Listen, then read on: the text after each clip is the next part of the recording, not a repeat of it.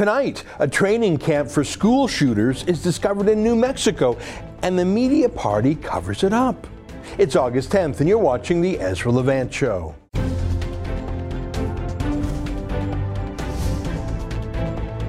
Why should others go to jail when you're the biggest carbon consumer I know?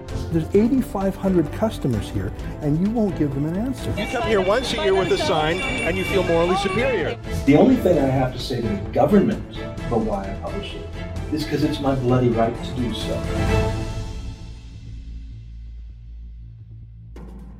Look at this headline here. It's from the CBC, of course, but it's the same in a hundred other media.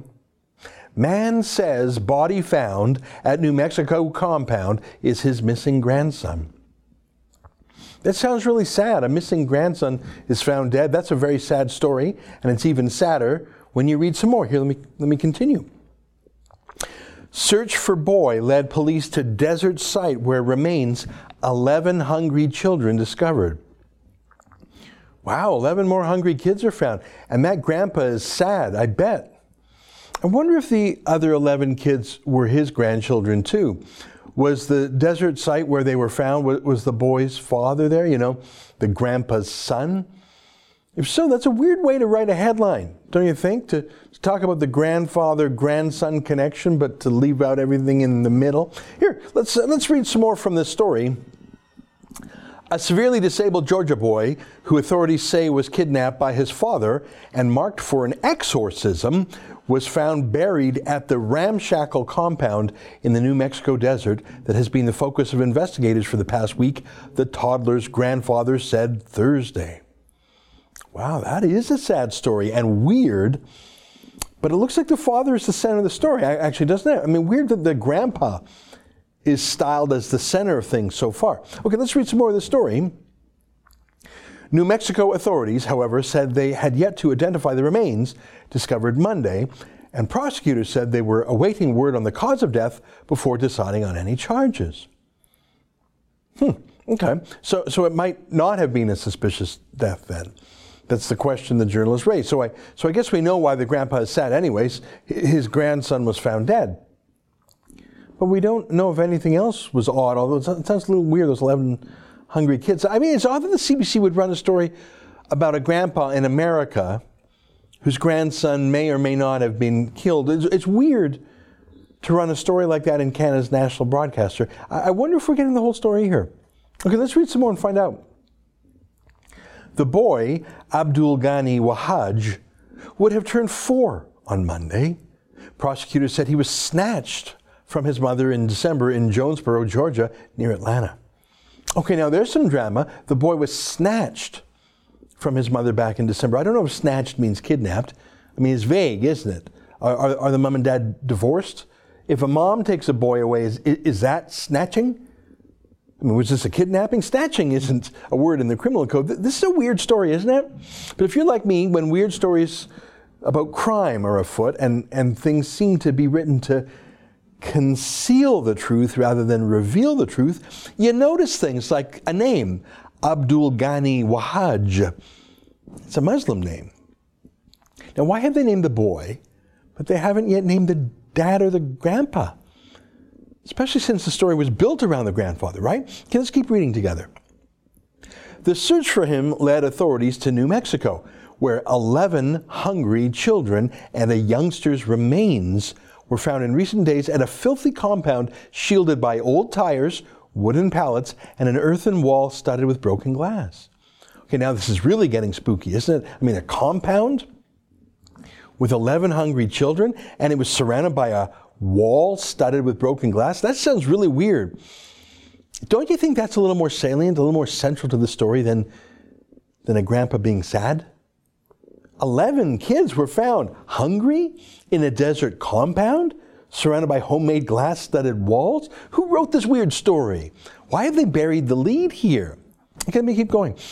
The missing boy's grandfather, Siraj Wahhaj, a Muslim cleric who leads a well known New York City mosque, told reporters he had learned from other family members that the remains were his grandsons.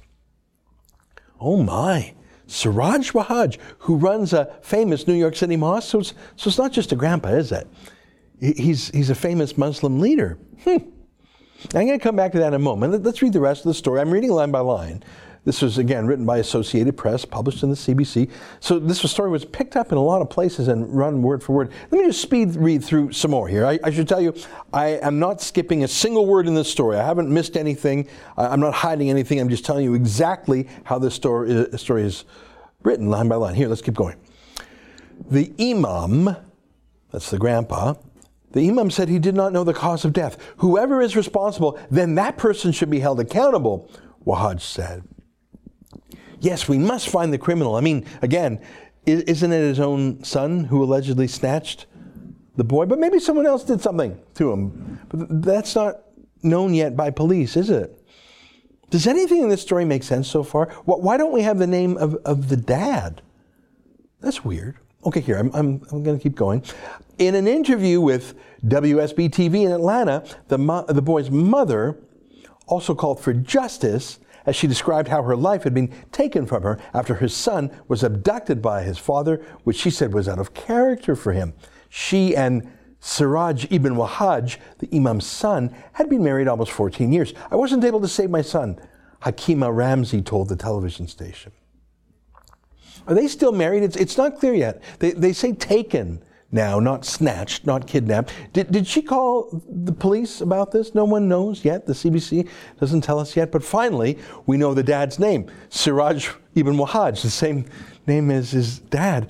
Why are we reading about this story in Canada at all? Let's keep going because this is a lesson in the media. That's what we're doing here. In the CBC and the Associated Press. Let, let me keep going in this story here, okay? Um, a little bit extreme is, is the headline, the next sub headline a little bit extreme. So, so the, the very top headline in the story is about a sad grandpa. And then it's about a snatched kid. Then only later do we hear about a Muslim mosque. And now, deep down in the story, under some more confusing details, the word extreme makes its first appearance. Extreme what, I wonder? Well, they don't say yet, and they don't say for a while. Here, let's keep reading some more. In Facebook messages, Naima Rashid, Ramzi's sister in law, told the Associated Press that she too was surprised by Wahhaj's actions, saying he had always valued the closeness of their family.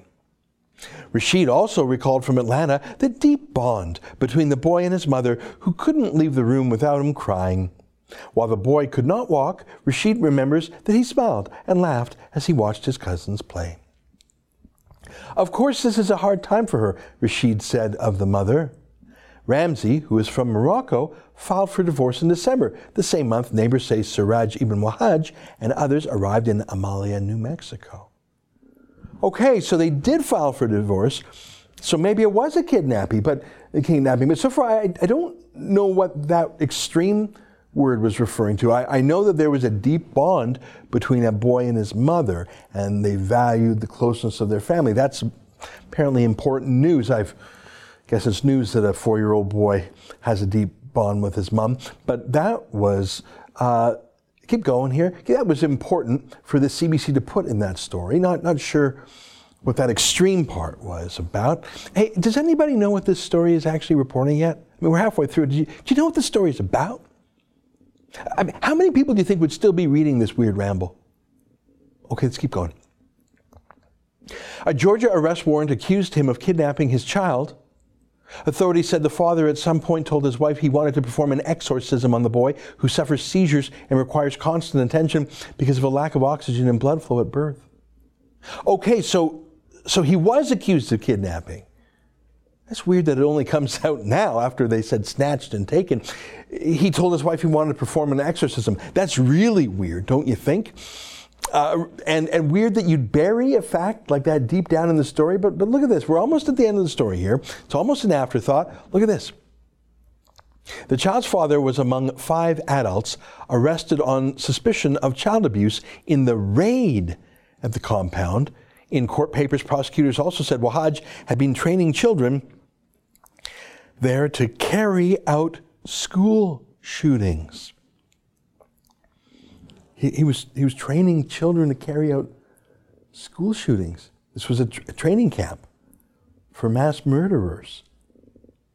Now look at the headline right from the very top of the story one more time. Man says body found at New Mexico compound is his missing grandson. Is that the news here? Or the subheadline there Search for boy led police to desert site where remains 11 hungry children were discovered. Is the fact that they were hungry the most interesting detail about this story, or the fact that they were being trained to be school shooters? Let me keep reading the story. Speaking at his Brooklyn mosque, the elder Wahhaj said he had no knowledge of any such training. Oh, it sounds to me, it sounds crazy, but I don't know, he said. I make no judgments yet because we don't know. What a wise old grandfather. He surely racked with pain because of the loss of his grandson. They sound so close. But he's very wise to counsel us not to rush to judgment. I mean, yeah, sounds crazy, but we just don't know. Let me read some more. The Imam's Mosque has attracted a number of radicals over the years, including a man who later helped bomb the World Trade Center in 1993. In a video posted Thursday on Facebook, mosque spokesperson Ali Abdul Karim Judan called the case a domestic situation and vehemently denied it had anything to do with extremism because you know he's really plugged into that family. but but even that that first part in 1993, I mean that's literally 25 years ago, so that, that's probably nothing, right? It's, it's very unfair to assume eh, there's anything wrong by it. This is just all a domestic situation Stop even reading this story. Let me, let me read a little more, though, even though they're trying their best to make us stop reading. None of the charges had anything to do with anybody teaching anybody shooting to commit acts of terrorism or to go in and shoot up any school, he said. Because it's a Muslim and the circumstances that are surrounding their situation, they want to change the narrative. The elder Wahhaj said all 11 of the children, ages 1 to 15, were either his biological grandchildren or members of his family through marriage. Holy cow. So we are deep, deep, deep, deep, deep in the story. And only now are we getting to what the story is about. Siraj ibn Wahhaj has a compound with 11 of his own children and police say he was training them to be school shooters. But the grandpa, also called Siraj Wahhaj, he says it's nothing, don't rush to judgment, and he has a spokesman saying it's got nothing to do with extremism. Let me keep reading here. I'm very concerned with the condition of my grandchildren, he said. He said he didn't understand why his son had taken the family and disappeared into the desert, but suggested a psychiatric disorder was to blame. Of course, it always is, isn't it? My son can be maybe a little bit extreme, he said, though he added that he never thought he was extreme enough to kill anyone. High strung, he said. Extreme, eh? Finally, that word is explained. High strung. You know high strung people. Oh, that guy, he drinks too much coffee. He's too much go, go, go. He's high strung. Now, I'm going to stop now, okay? I mean, there, there are weird evasions and euphemisms in this story. It just gets weirder.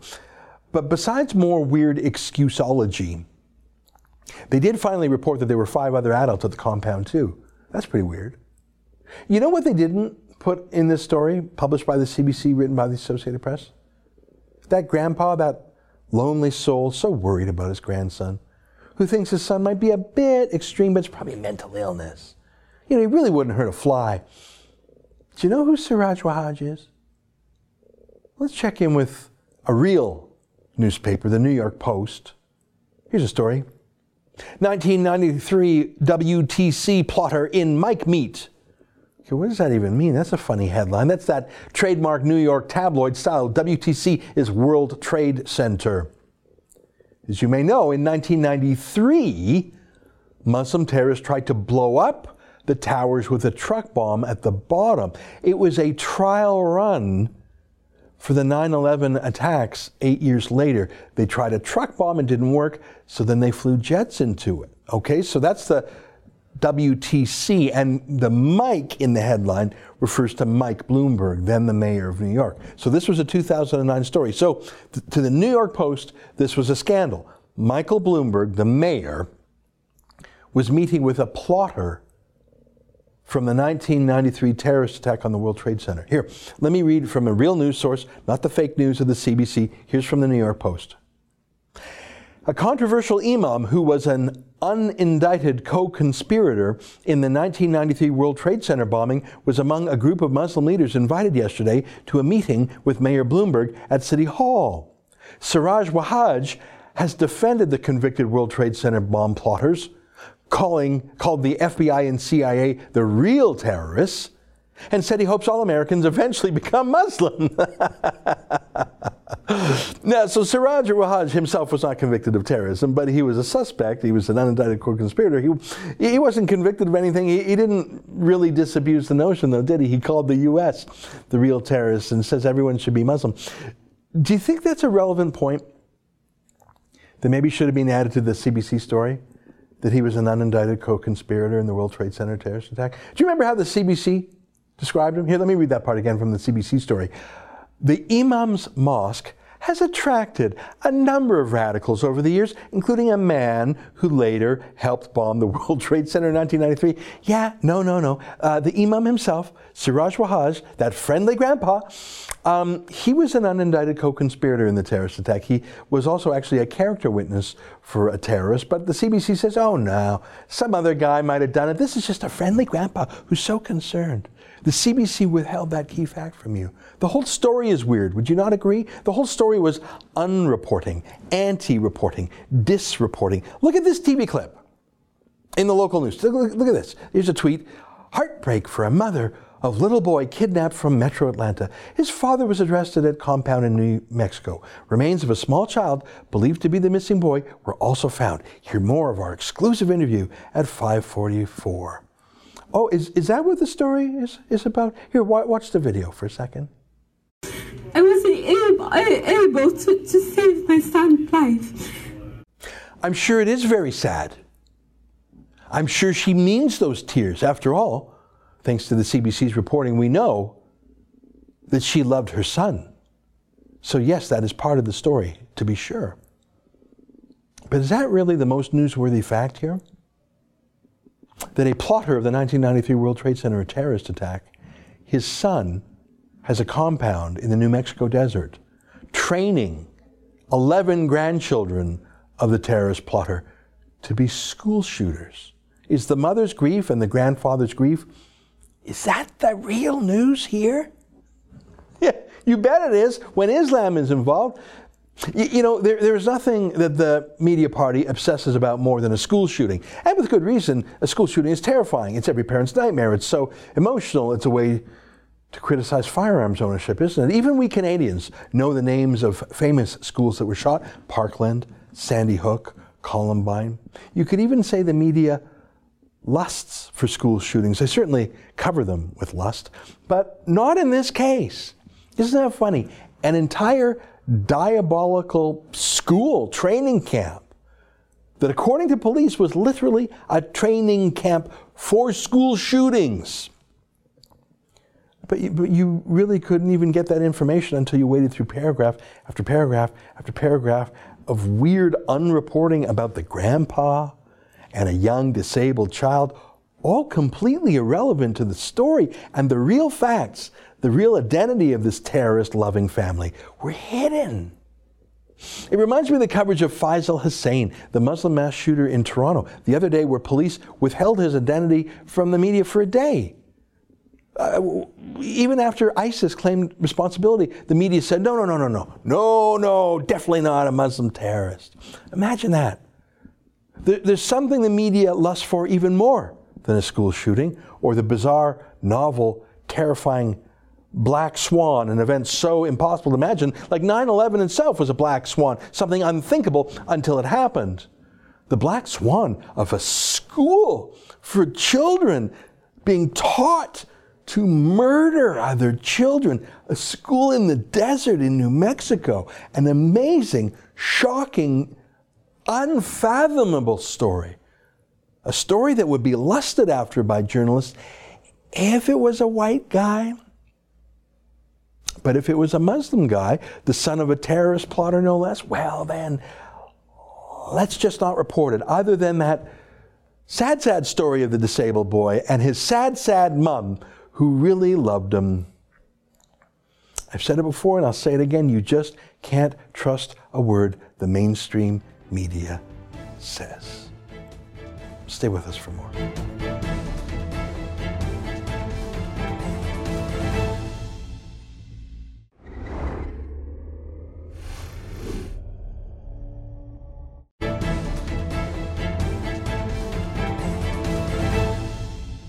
Welcome back. Well, this week we've been talking a lot about political censorship on the internet, especially about Alex Jones of InfoWars.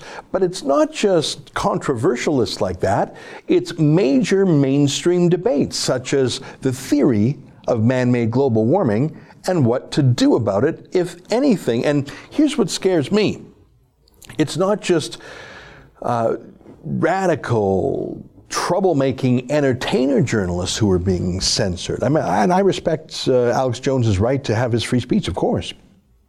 Now, YouTube is positively meddling in, in any videos that bring a skeptical point of view to the theory of man made global warming. Let me show you this image here. This is a video by the prestigious Prager University.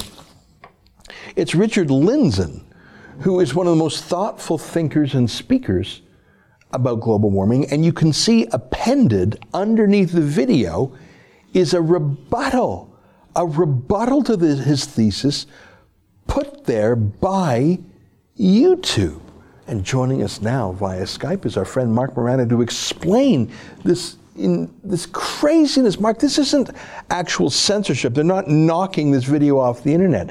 They're just putting a corporate rebuttal to it underneath it. I've never seen that before.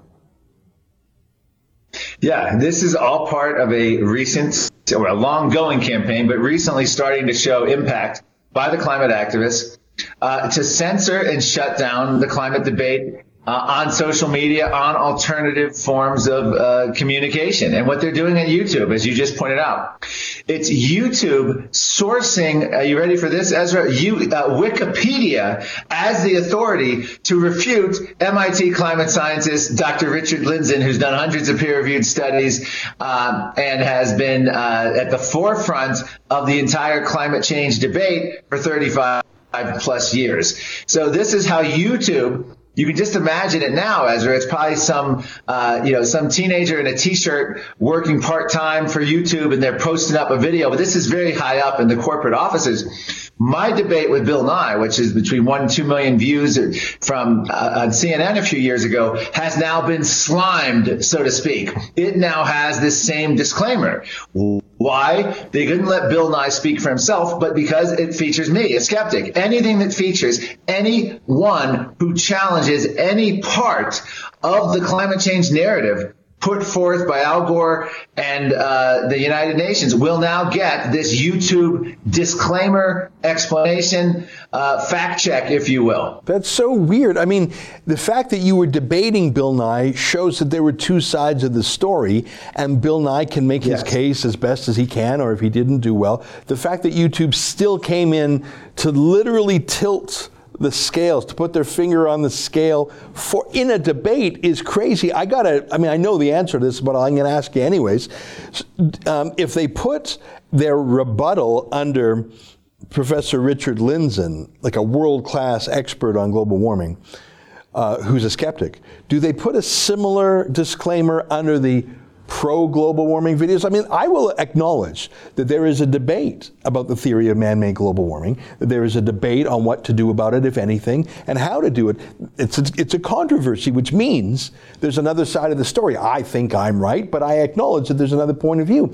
Does Google at least acknowledge that there are two points of view? Do they at least do they are they even-handed in their rebuttals or is this just them weighing in and saying nope if you're wrong we're going to tell people He's wrong. Yeah, no, this is, there's no even hand in it.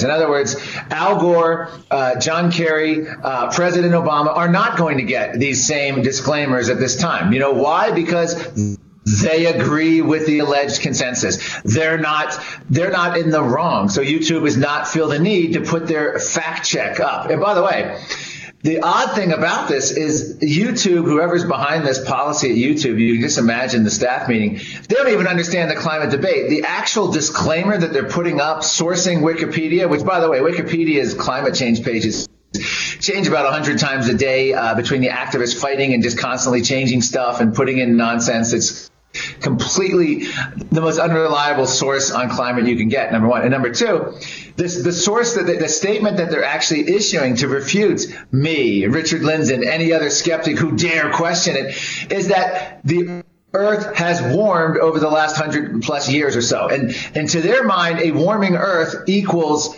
man caused catastrophic and we must do something about it. And that to me is shocking. So their idea of refuting a skeptic is to say the temperature's gone up over 100 years. And there's not a single skeptic who will dispute that because we've, of course, our temperatures have warmed since about 1850 when the end of the little ice age. So there's a fundamental misunderstanding of the entire entire climate debate, and then there's an outrageous source of Wikipedia, and then there's the outrageous selection process of who they're picking to who they're picking to give this disclaimer slash fact check to. Yeah, and Wikipedia. I mean, a lot of people know what Wikipedia is, but just to restate the obvious.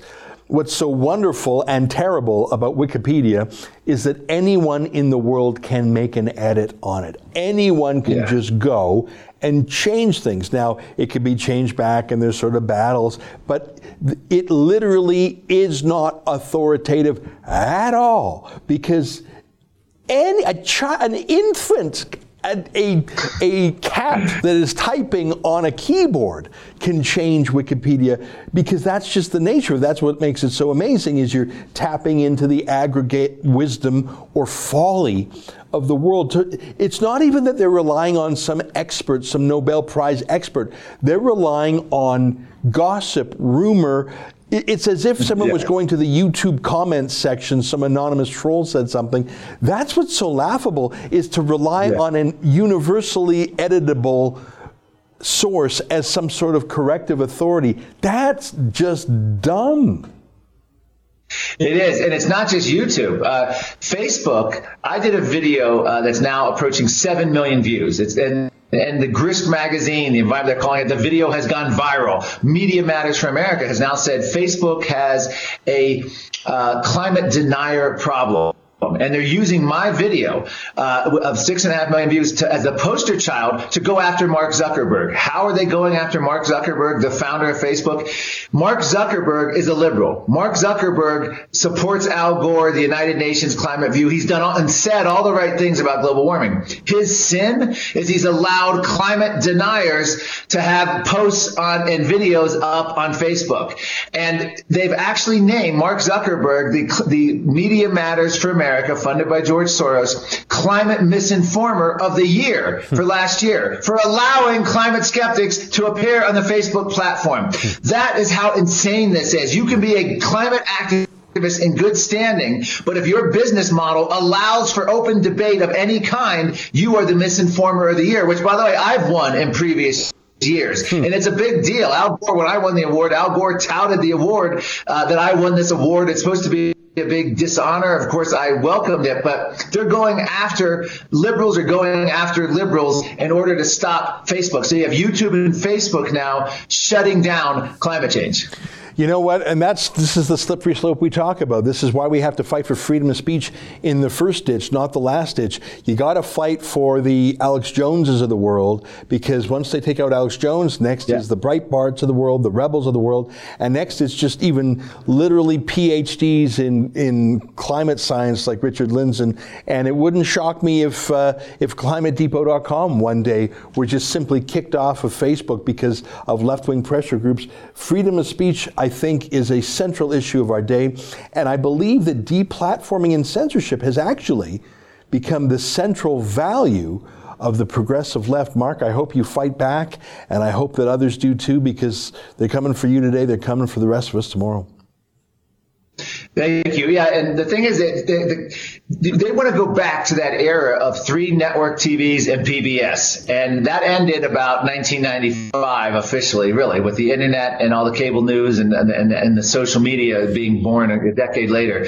They can't go back, I don't think, but they're going to do everything they can. I think there's too many many outlets, too many sources. And if YouTube does censor, if Facebook does censor, I think there will be entrepreneurs that come up and start giving alternatives. I don't think the people will stand for it. We're no longer in the three three party media, if you will, of the three networks. We don't have to tolerate this anymore.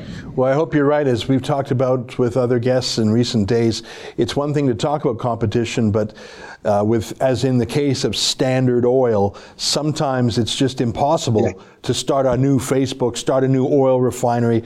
Uh, I don't know if there's a role for a trust buster uh, like Teddy Roosevelt. We'll have to save that conversation for another day. But thanks for bringing this warning with you today. Great to see you again, Marc. Thank you, Ezra. I appreciate it. All right, there you have it. Marc Morano. He's the boss of ClimateDepot.com.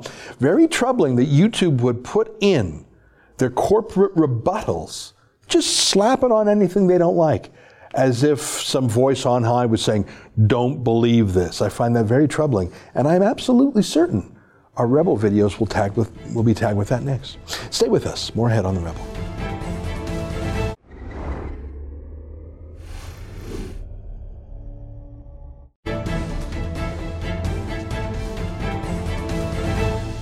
Welcome back. Well, as you know, the statue of John A. Macdonald on the steps of the City Hall in Victoria will be taken down. No one less than the mayor herself says it's an important thing to do in the name of Aboriginal reconciliation.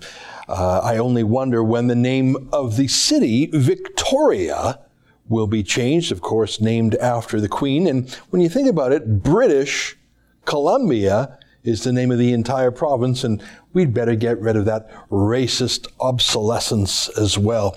I'm only half joking. I think we are denuding our country of its history. Joining me now to talk about this is our friend John Gormley, who's the host on Rawlco Radio in Saskatchewan on 650 CKOM and 980 CJME. John, great to see you again. Thanks for being on the show.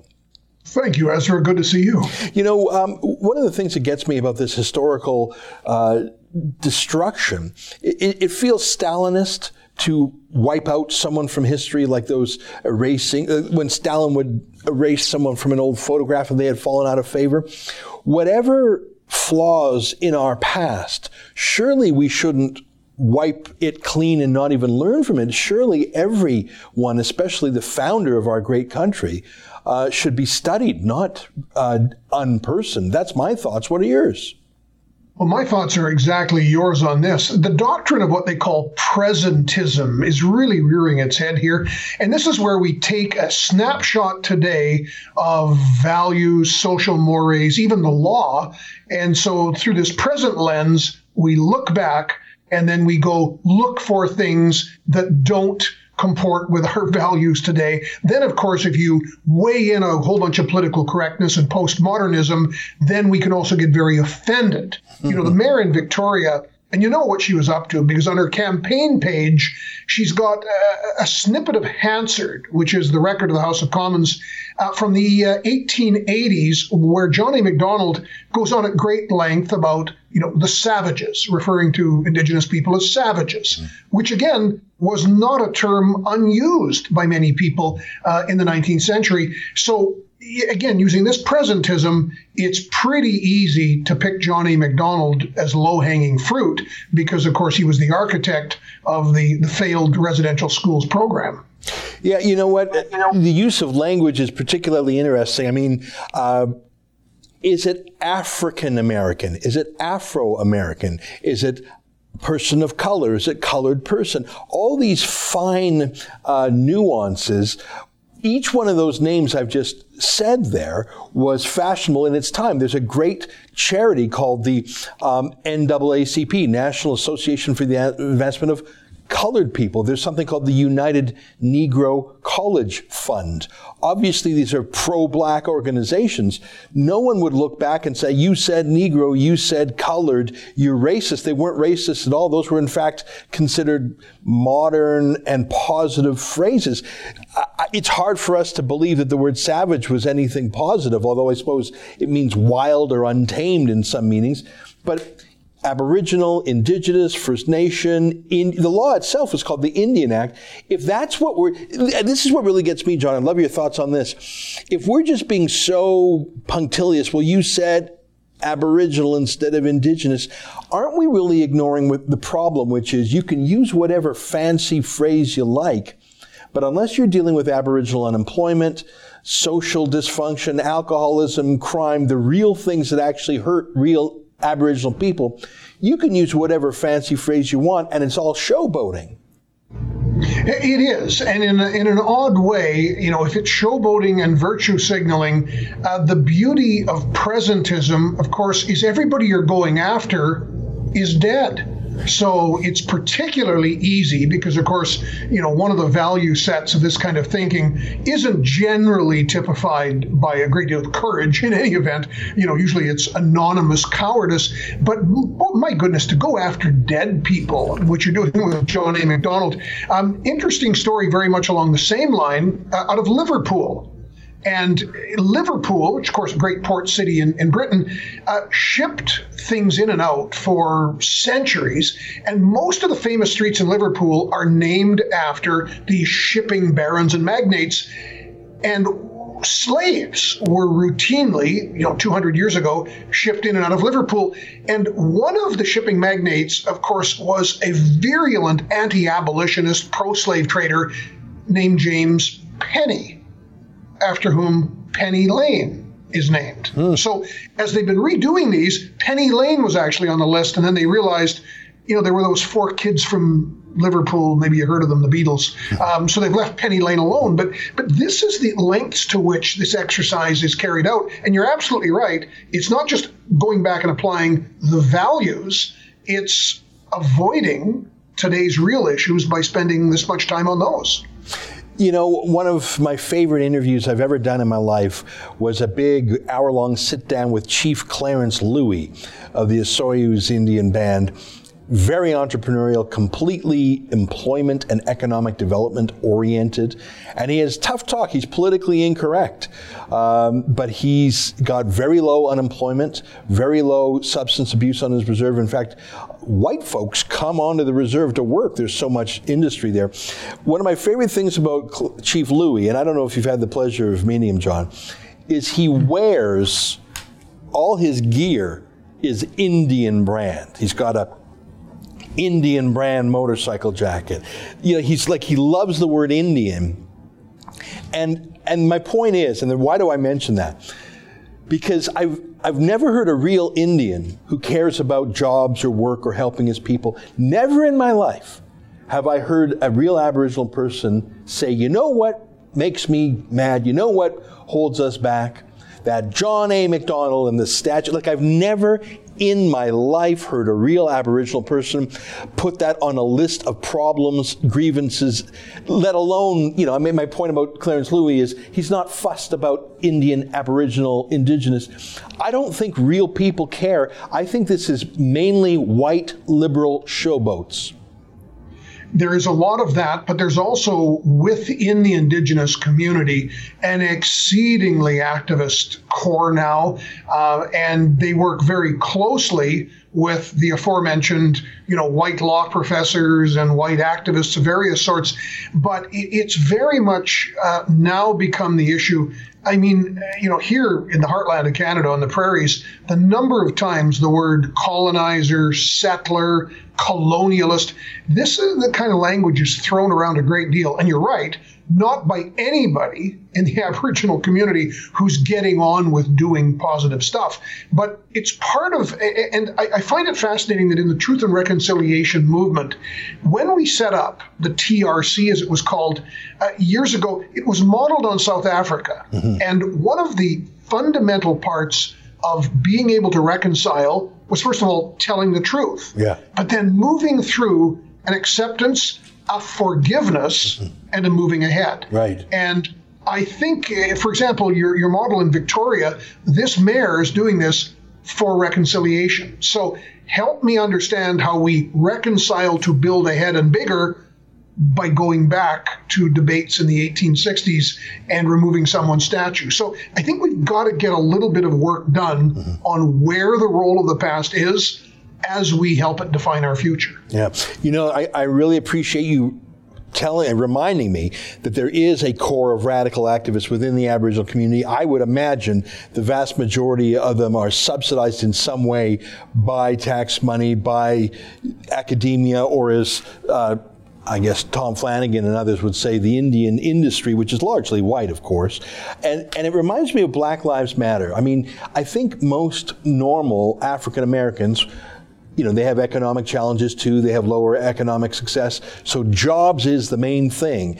And, you know, they have family, you know, there's prison reform issues and, and drug issues and the like.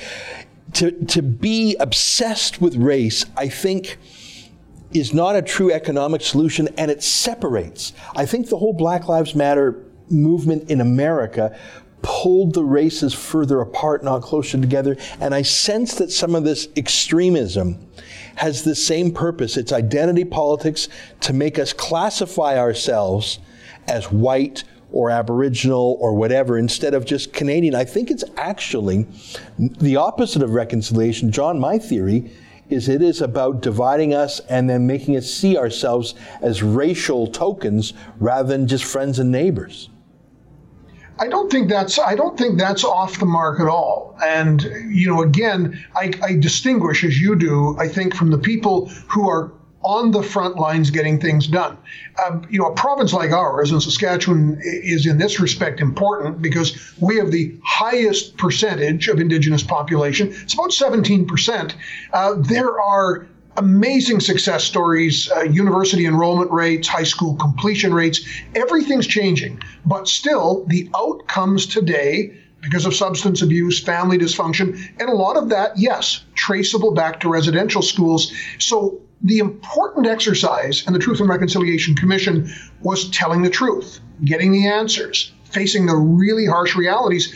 But for the average person in the Indigenous community today, most of them live in the city because again the reserves are are very difficult places to to have economic activity and jobs but the average you know, indigenous person today uh, is looking at a whole bunch of issues and it's not based on my place because of race. Yeah. The, th- the people I think who are doing the wedge issue and the identity politics, there's a bigger game at play here, and it's not moving the great, robust community which is Indigenous people, non-Indigenous people, not moving that community ahead. It's, yeah. it's I'm, I'm worried that it's also going to burn up goodwill in otherwise sympathetic, old stock white Canadians, for want of a better phrase. I think that there is a lot of goodwill in Canada towards Aboriginal people, some of the issues you've just raised.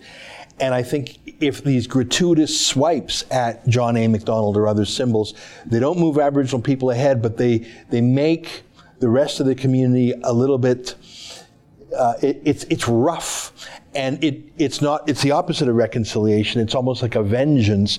I don't think it's moving anyone forward. Last word to you john.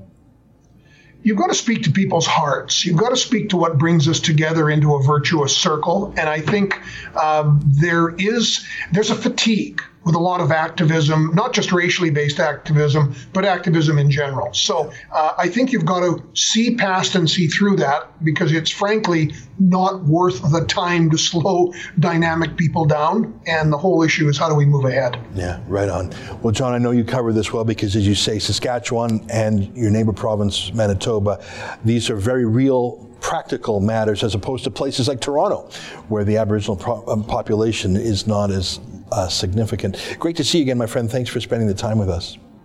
Always. Thank you, Ezra. All right, there you have it. John Gormley. He's with Rawlco Radio.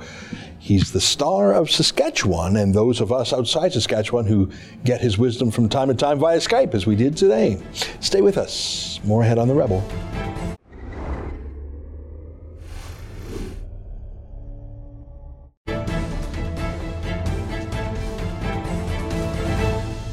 Hey, welcome back. On my monologue yesterday about the city of Victoria wanting to remove a statue of Sir John A. Macdonald instead of working on real Aboriginal issues, Don writes John A. Macdonald was a visionary who imagined and consequently engineered one of the finest countries on the planet. He also had the practical will and the backbone to order and oversee the building of the Canadian Pacific Railway, which tied it all together.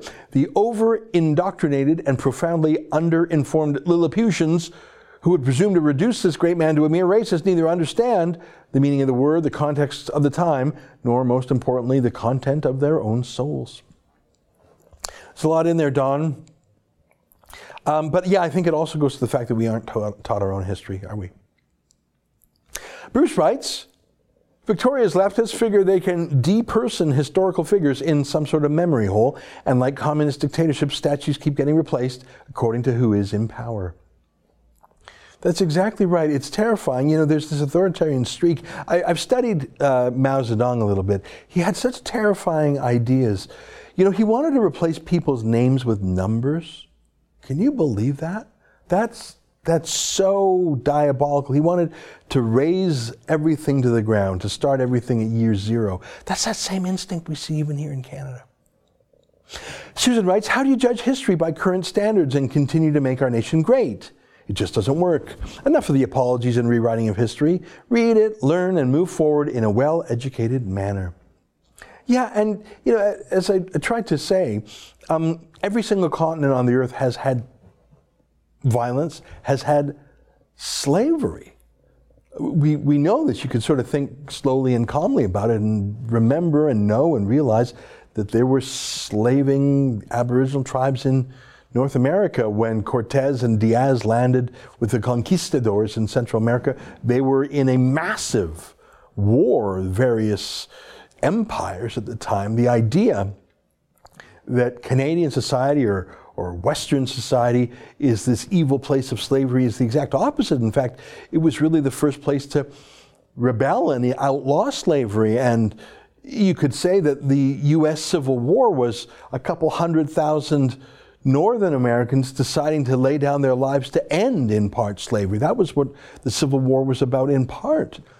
I don't know any other country that has sacrificed hundreds of thousands of its own citizens to end slavery, but that's the West. Yeah, there are things in the West from our history that we can learn from, but to condemn the West, well, that's disproportionate, and I think it's ahistorical. Well, that's our show for today. Until Monday, on behalf of all of us here at Rebel World Headquarters, good night and keep fighting for freedom.